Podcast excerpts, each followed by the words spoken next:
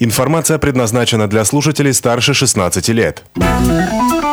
Бизнес ФМ Калининград представляет финансовые рынки.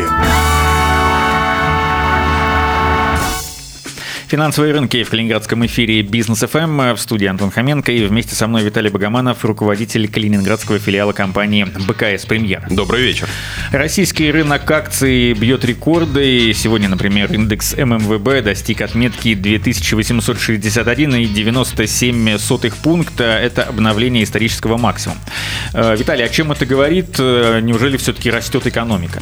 Ну, во-первых, звучит как тост, поэтому я, собственно говоря, как минимум поздравляю всех наших слушателей с этой а, победой, скажем так, с достижением максимальных величин. Но о чем это говорит? А, собственно говоря, ни о чем плохом, только о позитивном.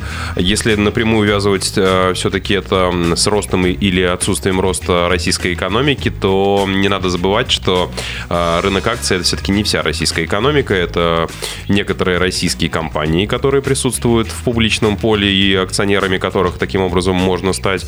Так вот, у большинства из них, да, дела идут неплохо, они зарабатывают деньги, это наши крупнейшие нефтяные компании, это наши крупнейшие банки, это наши крупнейшие энергетические компании, а, телекоммуникационные в том числе. Вот, поэтому в общем и целом у них действительно все идет неплохо. Все идет неплохо и с точки зрения а, отношения инвесторов а, к российскому рынку, и, соответственно, это, в принципе, укладывается в общую канву общемировых тенденций. Американские рынки тоже находятся не в недалеки от своих максимальных значений. Связано это в том числе и с политиками центробанков по количественному смягчению, когда денег становится больше. Но если возвращаться обратно к России, то с точки зрения макроэкономики на текущий момент у нас фаза такой, я бы сказал, наибольшей стабильности. Ну, в частности, одна из новостей тоже на последних дней заключается в том, что объем золотовалютных резервов России а, превысил объем нашего внешнего долга. Это произошло впервые, то есть мы теперь как страна в целом а, имеем а, средств такой вот серьезной, скажем так, заначки в виде а, валюты, в виде золота больше, чем мы должны а, всем окружающим нас а, странам. И это действительно тоже такое достаточно историческое событие. Сказать, хорошо это или плохо напрямую тоже конечно, как бы не ответишь, потому что, с одной стороны, хорошо, когда ты должен меньше, чем у тебя есть э, активов при этом, но, с другой стороны, лишние деньги, направляемые, даже пускай и заемные, в дело, в развитие инфраструктуры, в развитие экономики, а, приносят дополнительный вклад. Поэтому все стабильно, конечно, но хотелось бы, чтобы экономика развивалась более бурно. Но, опять же, возвращаясь к тем компаниям, которые представлены на бирже, у них все замечательно, они зарабатывают деньги, и во многом этому способствует способствует и макроэкономическая стабильность, и в том числе динамика цен на нефть, которые тоже не могут не радовать. В общем, все хорошо. И в целом российский рынок акций, если говорить о перспективах, с точки зрения многих аналитиков, не только наших БКС премьер, не только российских, но и э, целого ряда мировых, а, в ближайшее время вполне может еще продолжать серьезно радовать а, инвесторов, поэтому по сравнению даже, скажем, с, с, с развитыми какими-то рынками, поэтому, на мой взгляд, это не только констатация того, что уже все хорошо, деньги заработали, но и подтверждение того, что еще вполне можно в этом поучаствовать участвовать. В частности, достаточно большое количество российских компаний последние годы а, по своим акциям стало платить достаточно существенные дивиденды. И в условиях, когда ставки по депозитам снижаются, а, покупка акций не в расчете на их рост, а в расчете на вот такую именно а, акционерную историю, когда человек приобретает долю в той или иной компании для того, чтобы получать часть ее прибыли, становится все более ощутимой, и дивидендная доходность становится становятся очень-очень а, приятными. И, соответственно, много, много каких имен на российском рынке в связи с этим а, можно присмотреть вот именно в этом ключе. Обращайтесь к нам, мы подскажем.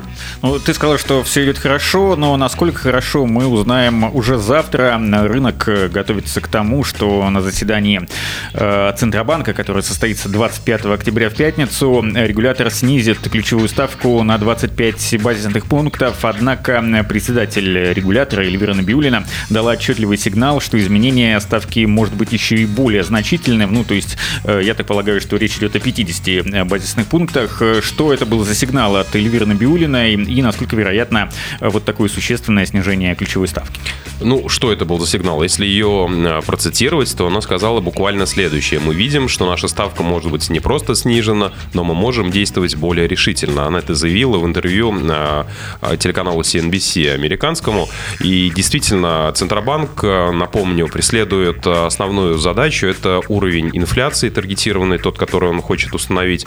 И текущая инфляция, по данным ЦБ, составляет около 3,8%, что в общем и целом достаточно неплохо. А при этом ключевая ставка на текущий момент составляет 7%, что значительно выше, чем уровень инфляции. Поэтому у Центробанка России есть значительный простор для того, чтобы более активно, чем на четверть э, процента, снизить э, вот э, ближайшем заседании а, процентную ставку. Ну а кроме того, прогнозы тоже говорят о том, что в принципе снижение инфляции, оно не такое, не краткосрочное, не разовое. А, например, Министерство экономического развития ожидает, что к концу года инфляция может снизиться еще больше и составить 3,2%. А, ну, вот, собственно, на фоне все-таки более-менее стабильной и в том числе и российской валюты, стабильных ценах на нефть, безусловно, это развязывает Центробанку руки, и это означает, что Центробанк действительно может более радикально снижать процентную ставку. А о чем это говорит инвесторам? Ну, безусловно, о том, что со снижением ключевой ставки будут снижаться и процентные ставки а, по таким инструментам, как, например, депозиты. Мы это наблюдаем в последнее время. Это абсолютно коррелирует со снижением процентной ставки со стороны Центробанка. И, соответственно, вслед за этим будет просто продолжение. Поэтому, если у вас есть возможность сейчас зафиксировать процентные ставки более-менее привлекательные, делайте это.